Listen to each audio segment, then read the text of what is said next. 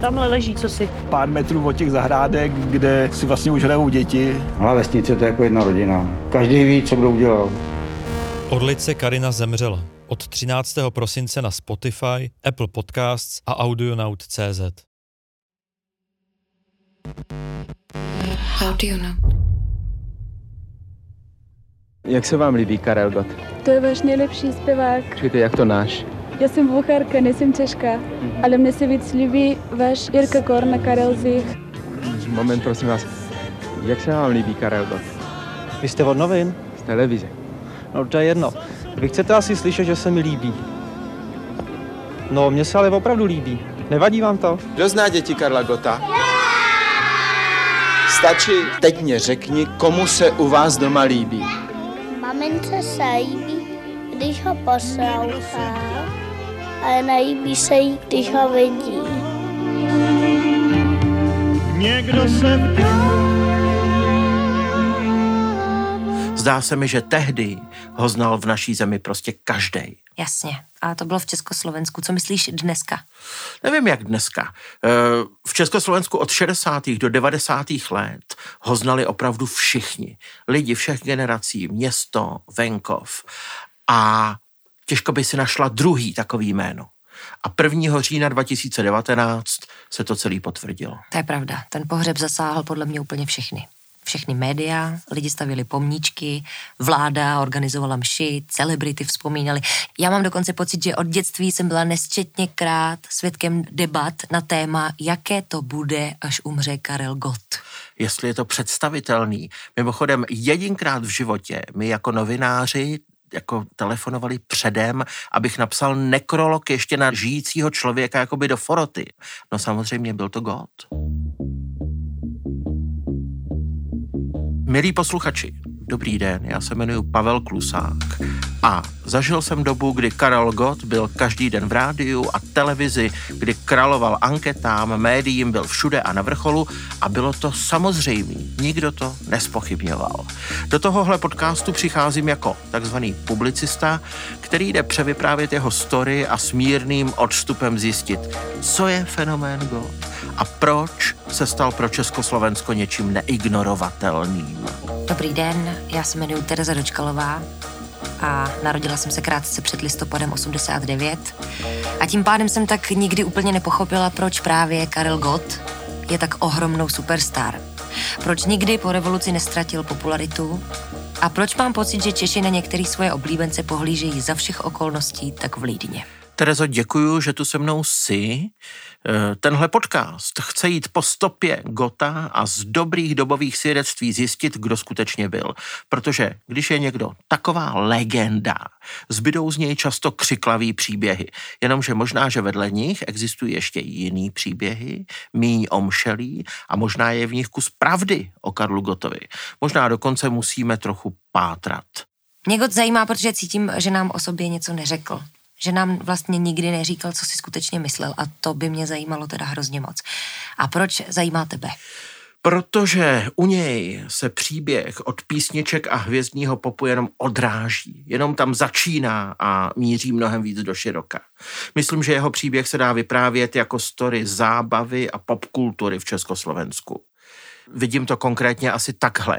V 60. letech prožívala československá pop music velký třesk, on jí vlastně pomáhal vynalézt a opájel se tehdy spolu s publikem její čerstvostí. Po roce 68 normalizovaný Československo stagnovalo, řečeno decentně, a God byl zase zásadní součástí těch stojatých vod. Jasně, takže na příběhu Karla Gota se dá vyprávět něco o tehdejší době. A co o době 80. let?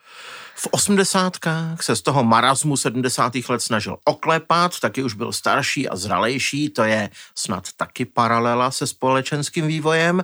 No a po listopadu v devadesátkách se rozhlížel, jak postavit nový začátek na tom všem, co jsme společně prožili. Jo, a stal se podnikatelem, jako asi všichni. Ano, to je pekelně zjednodušený, ale nějaký jádro gotova příběhu v tom je. OK. Hele, a nebylo už o Gotovi náhodou všechno napsáno? Nebylo, proto tohle děláme. Nebylo i proto, že si to hlídal. Jasně. Když jsme seděli pracovně s Karlem Gotem u nich v obýváku, on mi vyprávěl věc, která se mu moc líbila. Říkal, když v Hollywoodu vznikal film o Franku Sinatrovi, tak Franková rodina se do toho vložila a film zafinancovala.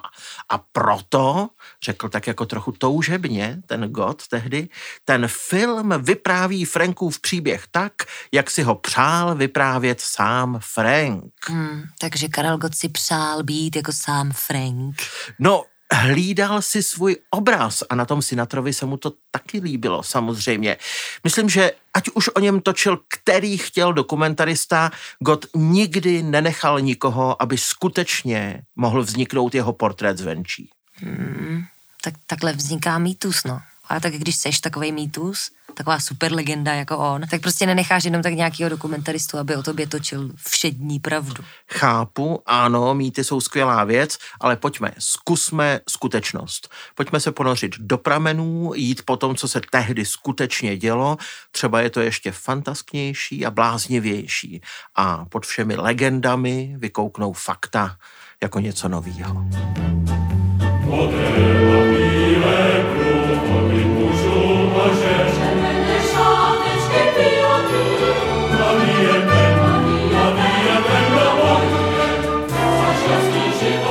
Před námi leží hromada materiálů o Karlu Gotovi. Snesl jsem sem staré časopisy, pár knih, alba. A já vidím, že začínáme pohřbem. Přesně tak. V 50. letech odeznívají tuhé roky stalinismu, Karel je kluk, písničky ho zatím nezajímají, ale maluje. A maluje pohřeb. Maluje pohřeb. K mírnému zděšení tatínka jeho prvním obrazem je opravdu pohřeb, scéna pohřbu.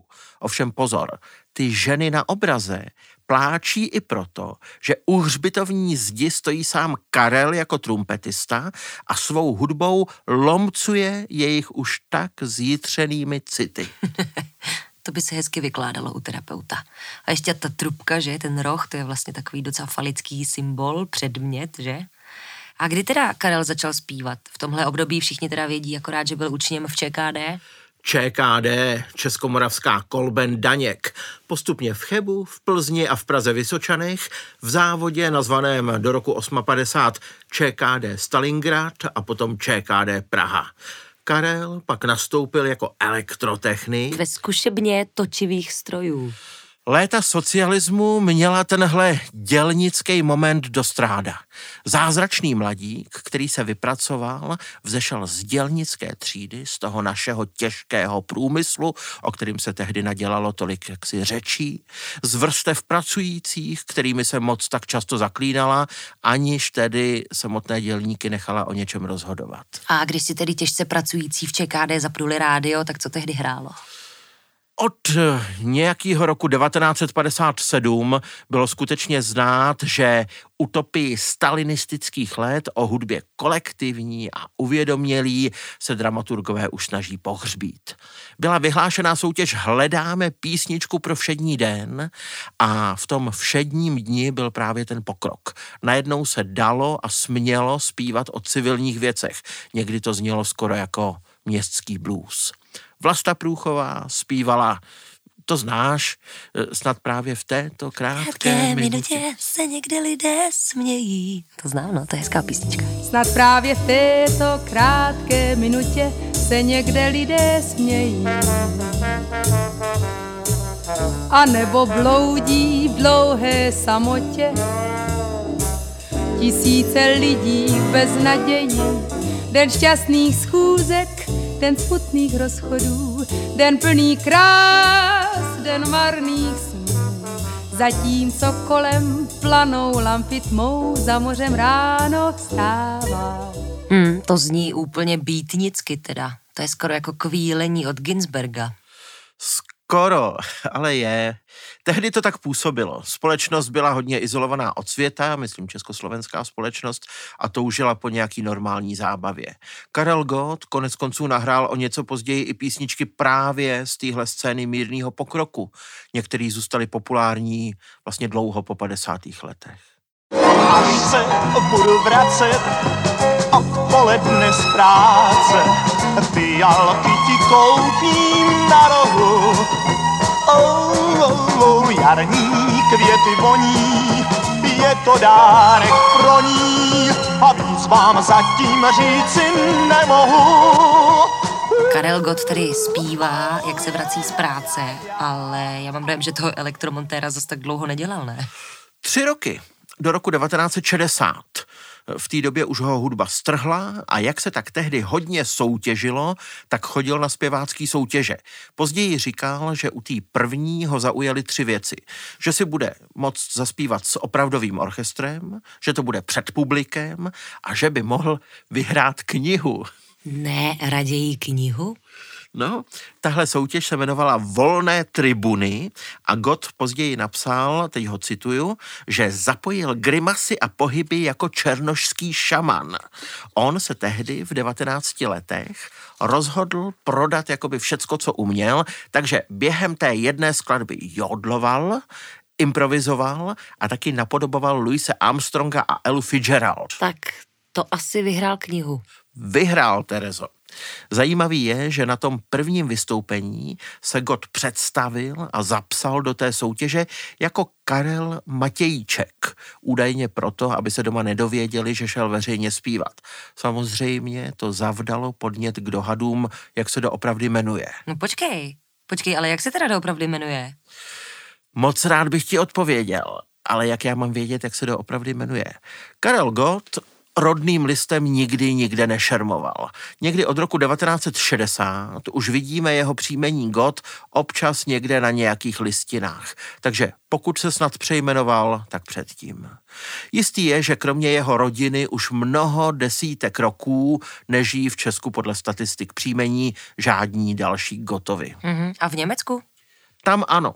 Tím spíš, že to jméno vlastně nemusí vůbec znamenat Bůh. Je to pokřtěný člověk, nebo kmotr, nebo se zkrátilo nějaké křestní jméno jako Gottfried. No, počkej, a co si o tom teda myslíme? Toho pokřtila někde nějaká starogermánská kněžka a řekla, ty budeš slavný a všichni propadnou tvému kouzlu, anebo je to pseudonym? Já jenom vidím, že Karel Gott měl svá malá a větší tajemství, která si rád hlídal. Tak to je. Asi by nebylo divu, kdyby příjmení bylo jednou z těch věcí, které chtěl zrežírovat, mít to pod kontrolou a nenechat si koukat pod prsty. Ale upřímně si myslím, že po těch letech je to jedno. Pokud si chtěl svoje jméno vybrat, tak si ho vybral naprosto přiléhavě. To příjmení mu padne jak ulitý. Jako kdyby bylo jeho. Já nevěřím na svatého Huberta, na svatého Dindy ani na čerta. Já nevěřím Mikuláše, já nevěřím svatým všem, někdy se však bojím, že si anděl. Jsme v roce 1960. Karel chce zpívat to, co Elvis Presley, dokonce má asi nějaké jeho pašované desky. Ano, přesně tak. V Praze se dají tu a tam koupit. Taky má takové ty staré rentgenové snímky, do kterých se rylo místo vinilů. Zkrátka a dobře, má prestiž znát nové věci a schání si to. Hmm, ale to je u nás málem zločin, ne? V rádiu jsou Iveta Simonová a Milan Chladil a Josef Zíma a Richard Adam, Rudolf Cortés a Jiří Vašíček. Hodně baritony, solidní, trochu starosvědčtí pěvci, usazené hlasy. Vys ukázku. Tenkrát, tenkrát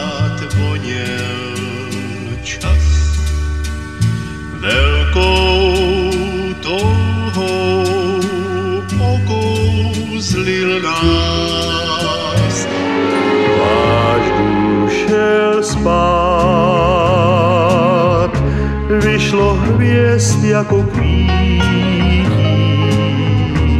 ten dům je hrad. Tyhle hlasy mají podporu médií, ale co si budem povídat, není to kultura pro nastupující generaci, píše se začátek 60. let, mladí lidi to poslouchají čím dál míň.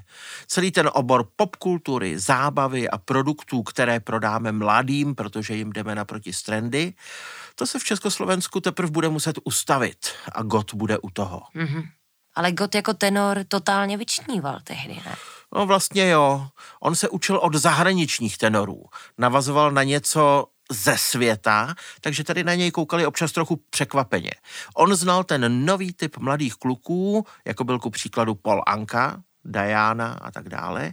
Tyhle hvězdy mu dodávali odvahu a byli pro něj vzorem. Moderní mladíci, kteří byli v něčem víc soft, víc emo.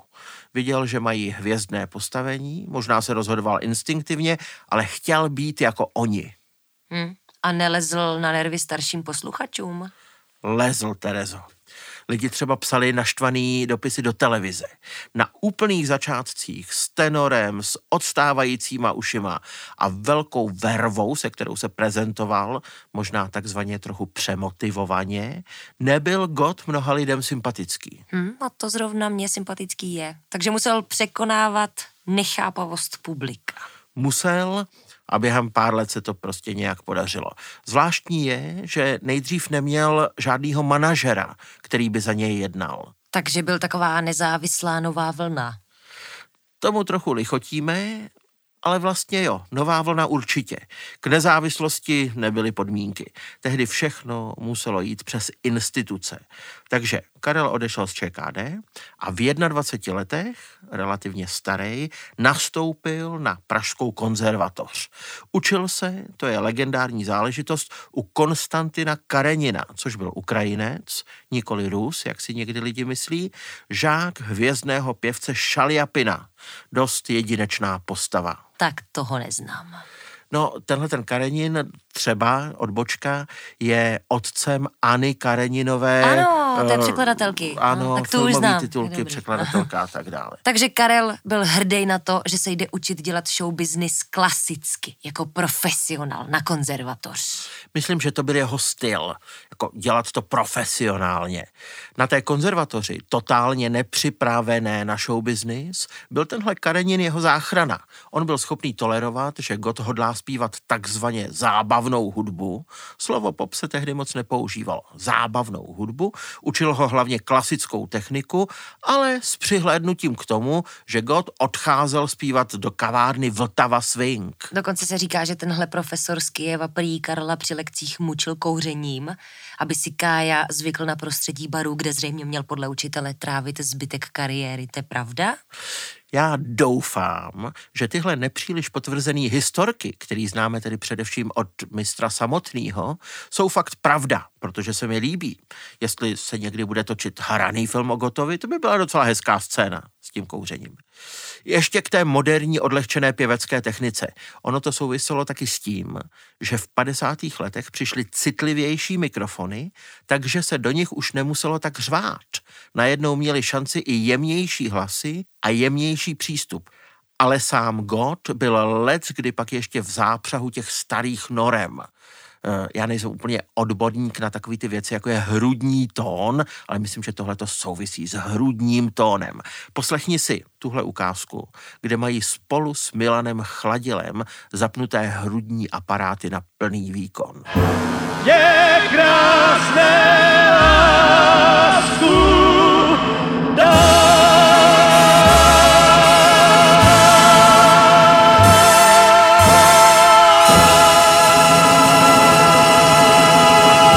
Je krásné lásku dát.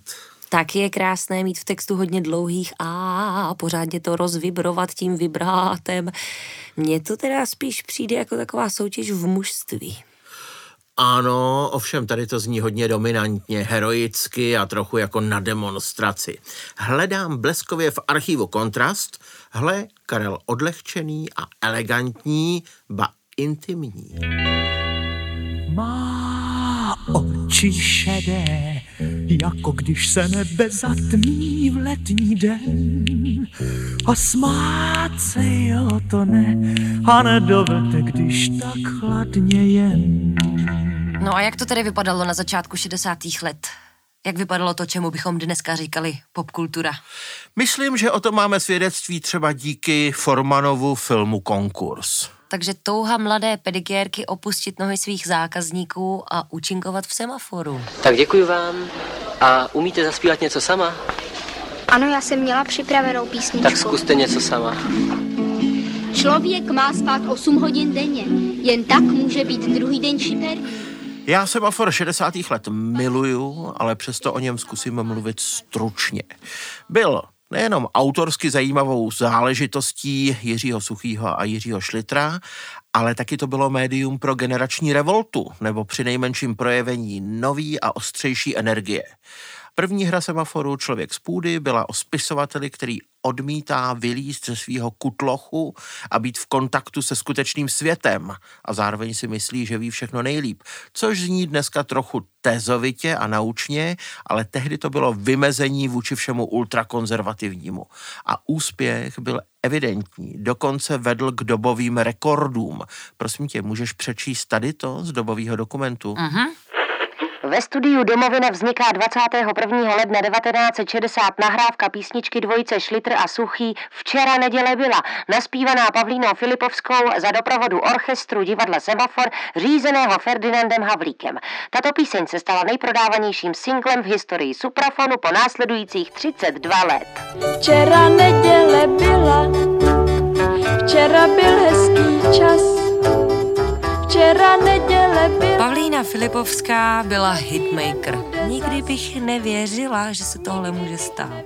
No jo, Hlad po nějakým novým popu a po semaforu na deskách byl tak velký, že tahle písnička, vydaná ještě na rozbitný šelakový gramodesce starého typu a pak teda i na nerozbitný vinilový později, zbořila všechny rekordy. A to ani Karel Gott tohle nikdy netrumfl? Čověče ne. Podle československých statistik singlů ne.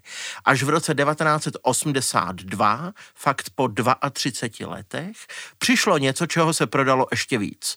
Soutěž, víš, co to bylo? Mimochodem je to trauma mýho dětství. Srdce mi napovídá, že to je trauma i mýho dětství. Uh, Kotwald a Hložek? Jasně, Majdalenka a Polenka a všechny holky z naší školky. V sexy tričku postavičku měli ham ham pedofilové už stojí frontu před školkou. Pak už žádné rekordy. Pak přestali frčet singly, ale musíme se držet roku 1960. No a kdy teda už konečně vydá něco Karel Gott? Chápu tvou netrpělivost, ale to je, jak by řekl Václav Klaus, falešná a nesprávná otázka. S deskama to tehdy bylo specifický. Bylo státní plánování, všechno trvalo. Žádná ochota vydávat debitanty se nekonala. Než přišla nějaká deska, roky se muselo čekat. Než někdo rozhodl, že se to smí. Než to státní podniky pak vyrobili. Ale důležité věci se děly. V rozhlase a dokonce tu a tam v televizi se Karel Gott míhá už od roku 1960. A když jde tehdy poprvé, vůbec poprvé do nahrávacího studia, tak to zní takhle.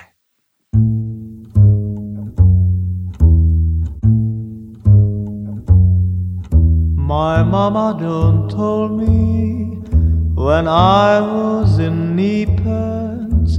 My mama done told me, son, Eh, a woman'll sweet talk and give you the big eye.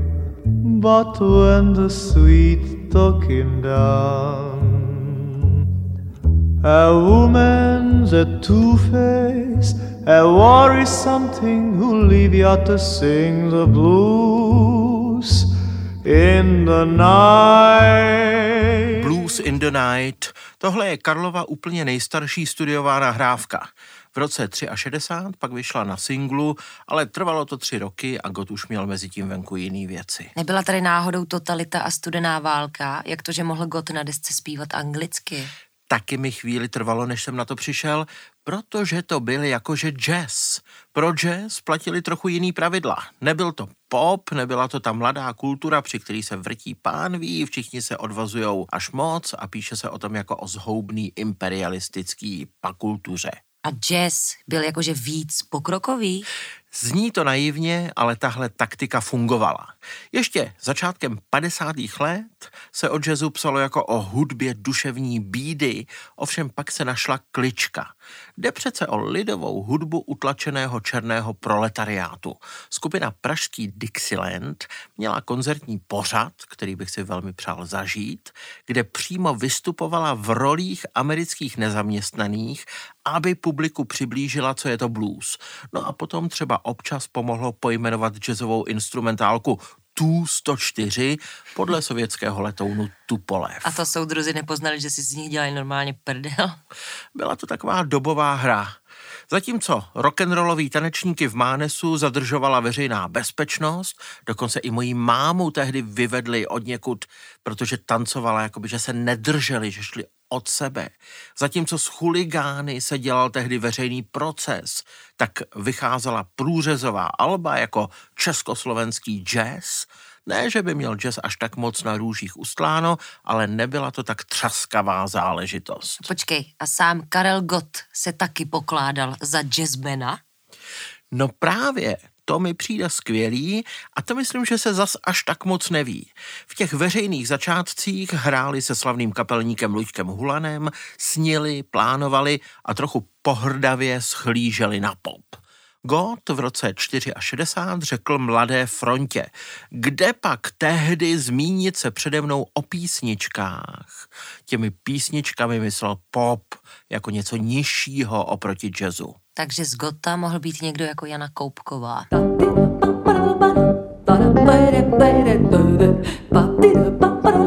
To by byl ovšem krásný film o tom, jak někdo cestuje časem do roku 1959, aby změnil osud Karla Gota a přiměl ho zůstat až do smrti jazzmanem. Bach se mi přes rameno dívá a kde si hraje jazz.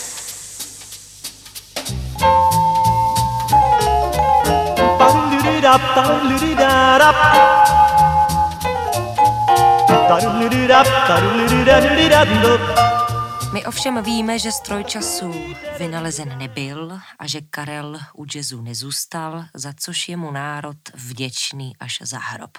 Jak se vlastně podařilo vydat mu první single? Tak, že zase něco vyhrál. Získal první místo v soutěži, o který jsme už mluvili, v soutěži Hledáme písničku pro všední den, ovšem v roce 1962.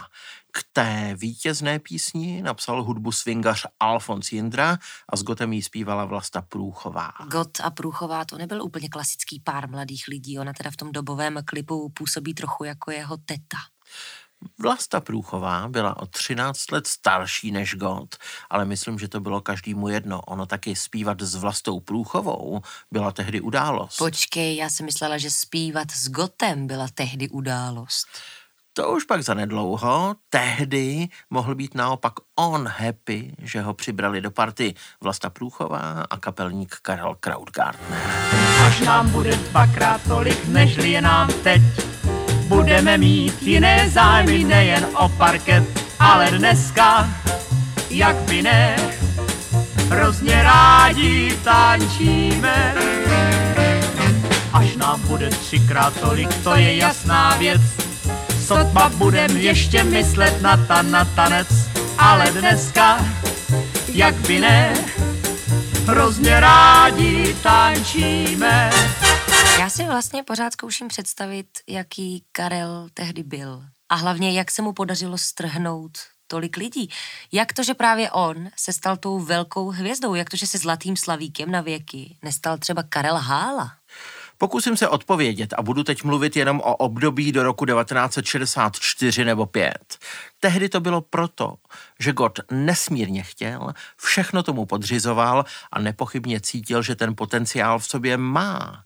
Hlas, schopnost přenášet svou energii na lidi, chovat se jako hvězda.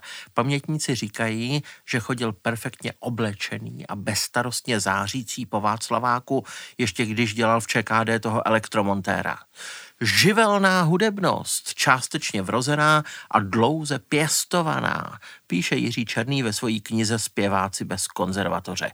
A ještě tam, tehdy v roce 1964, o Gotovi píše, Slyší-li na návštěvě u skladatele novou písničku, nevydrží, aby k ní hned nevymyslel druhý hlas. A ještě píše, že když God poslouchá desku, s chutí se stává jedním z instrumentalistů nahraného orchestru, chvíli jakoby basuje s kontrabasistou, tluče s bubeníkem, hraje strombóny. K tomu mám poznámku. Tohle dělal Gott i na koncertech tu a tam a když se díváš na starý filmy s Elvisem, ony teda některé ty filmy jsou dost strašlivý, ale to je jedno. Když se díváš na starý filmy s Elvisem, tak takhle tam Presley povzbuzuje kapelu a jakoby hraje air guitar s kontrabasem a podobně. Nedivil bych se, kdyby se Gotovi u něj tahle mimická hra zalíbila. No dobře, ale to se vlastně pořád bavíme o jeho vystupování, o těch věcech kolem. Ale co ten jeho hlas? Byl to skutečně tak výjimečný, tak jedinečný materiál? Na pop to byl dobrý hlas a na českou scénu taky. A měl světový maníry, který lidi časem pochopili. Ale teď řeknu něco kacířského. Možná, že kdyby Karel Gott zpíval trochu hůř, tak i tehdy by se stál v tomhle našem prostředí hvězdou. Gott viděl, že být hvězda to není jenom o písničkách, že to chce prezentovat se, chovat se nějak mezi profesionály a nějak mezi fanoušky. Jeho profesor Karenin říkal, Karel je jako houba, všechno nasaje. A sám God potom napsal, dělal jsem tehdy instinktivní rozhodnutí, nevěděl jsem pořádně, co dělám, ale byla to rozhodnutí dobrá. Karel Houba. Hm? Ještě mě zajímá, co teda Karel Houba zpíval, jaký měl začátkem 60. let repertoár. To asi nebyl pořád jazzman, že? Evidentně hledal a musel si projít různými kruhy ne pekla, ale dobových zvyklostí, které se k němu často nehodily. Dnes je docela zábavný to sledovat. Byly tam taneční písně s ozvěnou 50. let. Ferdinand Havlík mu složil rock and roll. Docela dobrý byly některý kovbojský a pseudotremský písně. Pak přišla móda twistu, tak Karel twistoval. Ale zásadní zapekli to, stvořili texty a vyznění. Totiž God to nejspíš pokládal za nutnou součást tehdejšího stylu, takže pořád zakopával o slovních říčky, texty se společenským naučením nebo věci jakoby odpovědně humorné, satirické. Potkal se s textaři, jako byl spisovatel Pavel Kohout nebo satirik J.R. Pik. Většinou tam bylo strašně moc obsahu a takové pomrkávání na publikum ve stylu poetických divadel malých forem. Je zajímavý, že i tyhle kousky God zpíval s vervou a nakonec je dokázal lidem prodat. Z některých se tehdy staly hity, i když pak už třeba nepřežili. Pod večerním, když se chladu s dívkou kradu na zahradu, ona spáří zářící, v ruce tiskne kytici. V mnohém je to příklad ženy po všech stránkách podařený, každý má své mouchy však, a to děvče taky tak. Nedváže mne krásou mámí, erbenem je zmámená, kytice jen předčítáme, ačkoliv jsme celá sami vidí jenom písmena. Pod večerním, když se chladu s dívkou kradu na zahradu, je to pro mne chvíle zlá. Já se na polivky těším, ona čte si erbena. Karel Gott jako humorista. Je vidět, že cesta na výsluní je někdy trnitá. Vtipný je, že vedle vší téhle satiry už začaly ledy skutečně povolovat a čím dál víc západní hudby se dostávalo do mainstreamového popu. Pomohly tomu muzikály a jejich popularita. Valdemar Matuška a Eva Pilarová naspívali českou verzi něčeho z West Side Story, Chladil zase z My Fair Lady, vznikaly český bosanovy, krásná bláhová Diana Paula Anky zůstala foneticky i u nás Diana, což teda asi je neexistující jméno, ale dobře. V semaforu se zpívalo Mr. Rock a Mr. Roll a ve státním hudebním vydavatelství, míněno suprafonu, padla i Elvisovská bašta. Ovšem nebyl přitom Karel Gott. Karel Gott, že nebyl první, kdo tady vydal Elvise, ježiš, tomu muselo být líto.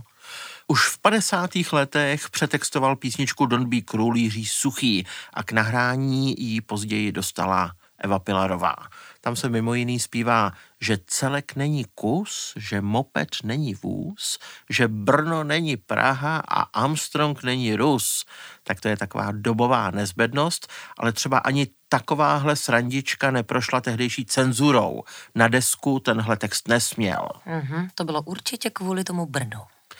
No ale nakonec na koncertech se to zřejmě zpívalo, protože z živých nahrávek lovím tenhle ten dokument. Že celek není kus, že moped není vůz, že Brno není Praha a Armstrong není Rus, to každý zná, to každý ví.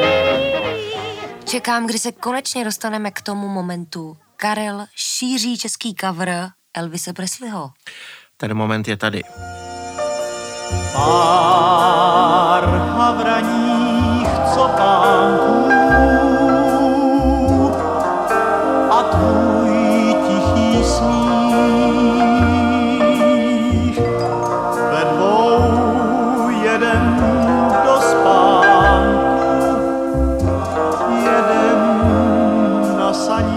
Když se začala v rádiu hrát a na deskách prodávat gotová verze Love Me Tender, lidi poslouchali ten hypnotizující hlas, lirický a infekční určitým rozechvěním.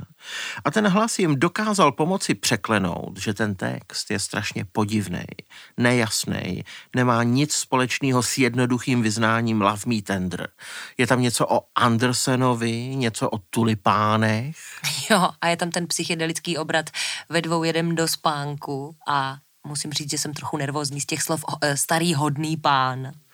Ten text napsal jistý Zdeněk Vavřín, televizní dramaturg a scenárista. Nejspíše to jakoby výjev z pohádky Sněhová královna, ale nejsem si tím jistý. Chci ale říct, že Gotův hlas umí přikrýt smysl a nesmysl slov už tady. To je špinarčin hlas v tenkrát na západě třeba. Když poznáš stůl a nůž, to je taky podobný nesmysl. Ano, lidi někdy ocení víc samotnou emoci toho hlasu, který je nakonec tím hlavním obsahem. Později se to stalo u Karla Gota v jeho repertoáru dominantním rysem. To je pravda, ale to je přece jasný. Hvězda nechce z podstaty, aby jí něco zastínilo. Medium is the message, jak by řekl mediální teoretik Marshall, Marshall McLuhan. McLuhan. A to medium je tady Karel sám. Cesta tam je voňavá,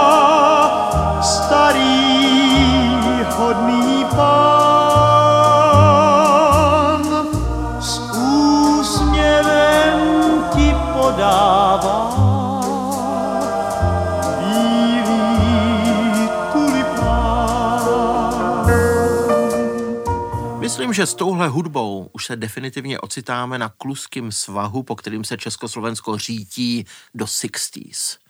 Vznikl taneční orchestr Československého rozhlasu, rádio má svůj vlastní orchestr pro pop, to dřív nebylo. Na druhé straně první elektrifikovaný beatový kapely hrají v malých klubech, skoro v undergroundu a v časopise Mladý svět o tom píší publicisti jako Jiří Černý. Od roku 1962 vznikají filmy Československý nový vlny. Chytilová, Jireš, Jan Němec, Miloš Forman točí v semaforu konkurs. To vypadá, jako by tady všechno tehdy spopovatilo. Co oblíbený kulisák Václav Havel, ten byl taky zapojený do popkultury. Ano, pro divadlo na zábradlí napsal koncertní program Nejlepší roky Ljuby Hermanové. A ty roky se psaly rocky, jakože Ljuba Hermanová je trochu rockerka, no tak teď ještě musíš nakonec pustit nějaký rock od Karla. Rok ne, ale od vás jo.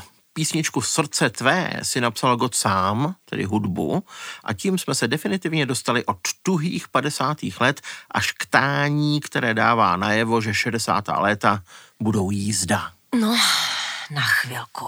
U, u, u, úterý třetího září by mělo být v kalendáři jako svátek psán vždycky červeně. U, u, u, úterý třetího září. Takže Pavle, co jsme teda dneska o Karlovi zjistili? Zatím nám z toho vychází jako chlapík, který sice nemá manažera, což třeba zpomaluje jednání se suprafonem, ale všechny kolem sebe přesvědčuje svou vervou a do značné míry i hlasem. Ještě nenašel svůj repertoár, ale to jeho hledání, dnes bychom řekli styk s různými sociálními bublinami, předznamenává jeho diplomacii a všestranost. Suverénně zaspívá swing, polku, kantilénu, anekdotu i blues. Nikde není stoprocentně doma, ale nic neodmítne, všechno se umí naučit a zvládne to. Karel Houba. To zní jako talent i hrozba.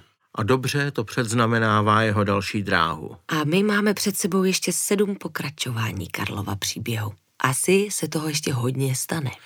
Je to tak a tohle je konec prvního dílu. A takhle se s váma loučí Pavel Klusák. A Tereza Dočkalová. A Karel Gott. Srdce tvé je krčmou přístaví. Podcast Goťák pro vás připravili Tereza Dočkalová a Pavel Klusák. A taky řada dalších lidí. Mistr zvuku Krištof Blabla, produkční Jakub Rálek, dramaturgině Eva Pjajčíková a režisér Marek Najbrt. Goťáka vyrobil Audionaut ve spolupráci se studiem Beep.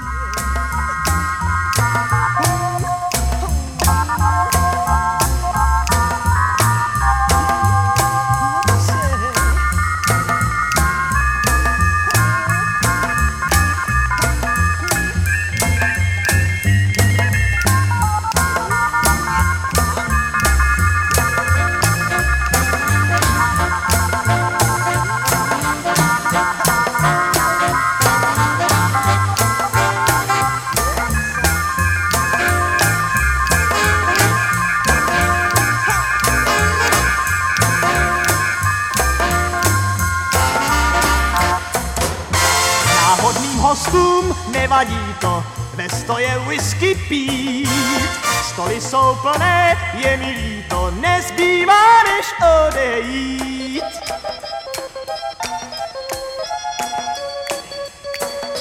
Srdce tvé je krčmou přístavní. Srdce tvé je krčmou přístavní. Já když tam den co den rád píval ten svůj čin. Co ale z toho? O, příliš, příliš mnoho. O, příliš, příliš mnoho je místa v ní.